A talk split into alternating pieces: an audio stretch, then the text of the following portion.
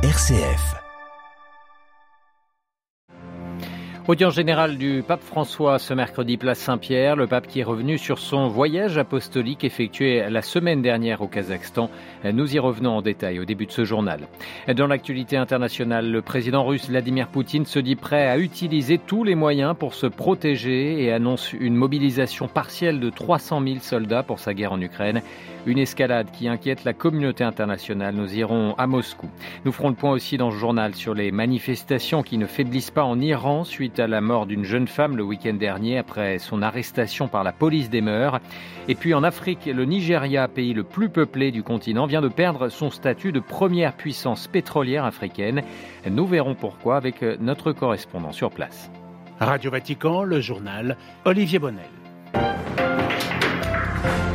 Bonjour, le pape François a tenu ce matin son audience générale hebdomadaire Place Saint-Pierre, l'occasion ce matin de revenir sur les moments vécus la semaine passée lors de son voyage apostolique au Kazakhstan.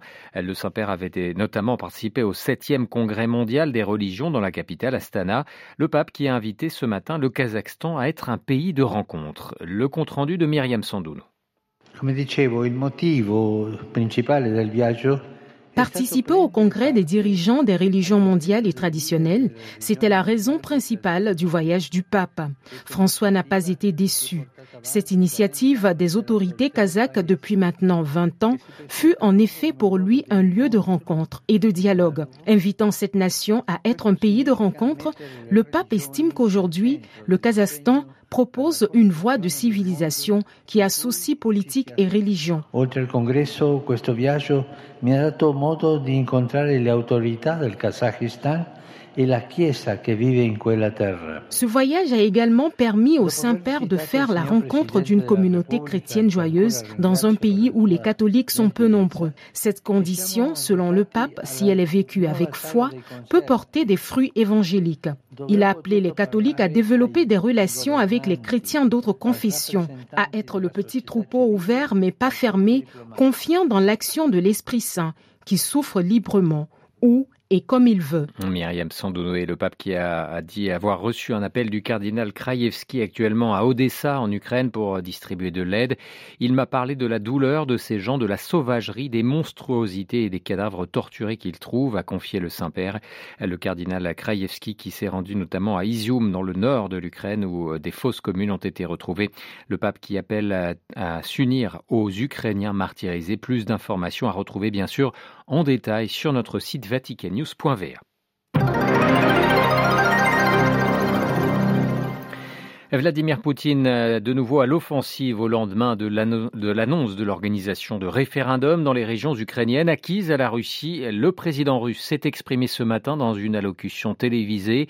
Il a décrété une mobilisation partielle pour aller se battre en Ukraine, une nouvelle étape dans le conflit qui oppose Moscou à l'Occident et qui démontre que toute la détermination du président russe. À Moscou, Jean-Didier Revoix. Tous les Russes ayant une expérience militaire seront mobilisés pour aller garnir les rangs des soldats qui se battent déjà dans le Donbass. Vladimir Poutine l'a annoncé ce matin dans une allocution télévisée, la justifiant par la nécessité de défendre un front s'étendant désormais sur 1000 kilomètres. Il a une nouvelle fois dénoncé les velléités hégémoniques de Washington et de ses alliés, imputant aux Occidentaux la volonté de détruire la Russie, que ce soit en finançant et en livrant des armes à Kiev ou en créant chez eux un fort sentiment de russophobie. Cette allocution aurait dû avoir lieu hier soir, déjà mais compte tenu de son importance, elle a été déplacée à ce matin, de sorte que les gens qui vivent dans l'extrême-orient puissent l'entendre au même titre que les moscovites. Vladimir Poutine a encore déclaré qu'il soutiendrait les référendums qui auront lieu ce week-end dans les régions ukrainiennes de Donetsk, Lugansk, Kherson et Zaporizhia. Il y a peu de doute sur l'issue du scrutin qui intégrera ces territoires à la Fédération de Russie, et c'est sans doute pour pouvoir mieux les défendre que le président russe a décrété cette mobilisation partielle.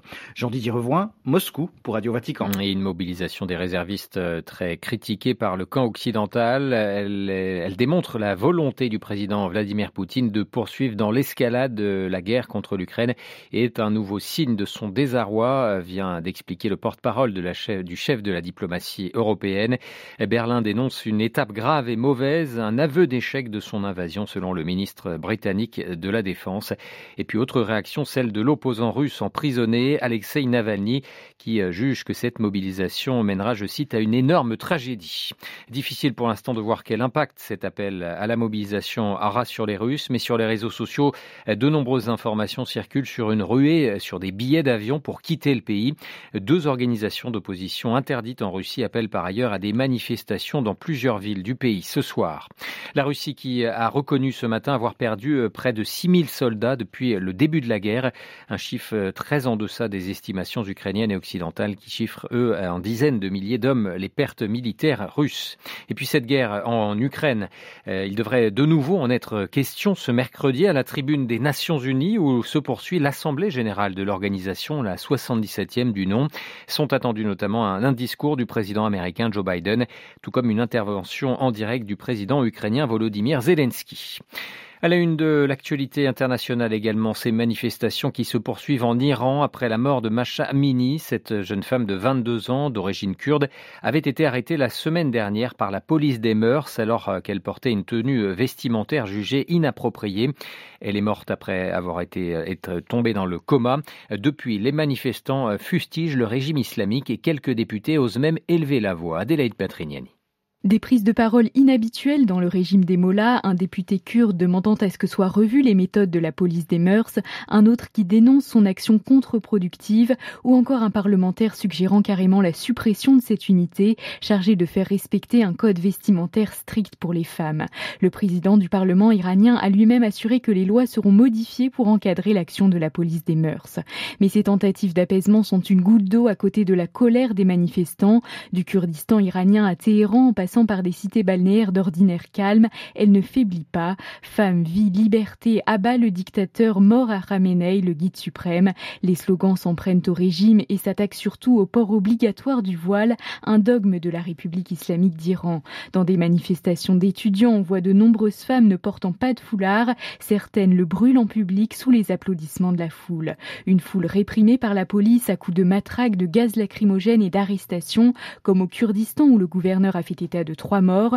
Les médias officiels dénoncent l'action de groupes contre-révolutionnaires parmi les manifestants. Un puissant bras de fer commence entre la population iranienne et le régime. Adélaïde Patrignani. Le gouvernement britannique va prendre en charge pendant six mois environ la moitié des factures d'électricité et de gaz des entreprises et établissements publics. L'annonce a été faite ce mercredi matin par le ministère britannique de l'énergie et des entreprises.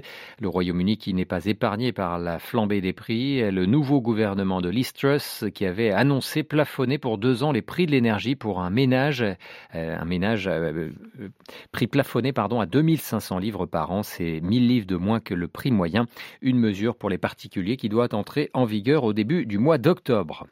Le Nigeria a perdu sa position de premier producteur de pétrole d'Afrique au profit de l'Angola, selon plusieurs experts de l'industrie pétrolière, et pourrait même bientôt devenir le troisième pays après la Libye. Ishaka Degboye, notre correspondant à Abuja, nous explique les raisons de ce déclin. Selon l'enquête du Bloomberg sur la production mensuelle de l'OPEP, la production quotidienne moyenne de l'Angola en août de 1,17 million de barils était supérieure à celle du Nigeria à 1,13 million de barils. La cause majeure de cette baisse de la production de pétrole brut au Nigeria est attribuée au vol incessant de pétrole brut qui a ravagé le secteur pétrolier du pays. Au premier trimestre de 2022, le Nigeria a perdu environ un milliard de dollars à cause du vol de pétrole, ce qui a jusqu'à présent entraîné une contribution faible du secteur pétrolier aux revenus du Nigeria. Le Nigeria a tenté d'éradiquer le sabotage de son réseau de l'ODUC ces dernières années sans grand succès. Le gouvernement, d'autre part, a récemment déployé davantage de troupes dans la région où se trouvent ces éléoducs afin de réduire la menace de vol de pétrole. Si le Nigeria continue sur cette lancée, il risque d'être détrôné de la désimposition par la Libye qui a produit plus d'un million de barils en août 2022. Abuja pour Radio Vatican. Un mot des Philippines avant de refermer ce journal. Des centaines de militants des droits de l'homme ont défilé ce matin à Manille, jurant 50 ans après l'instauration de la loi martiale de ne jamais oublier les crimes de la dictature du commandant Ferdinand Marcos.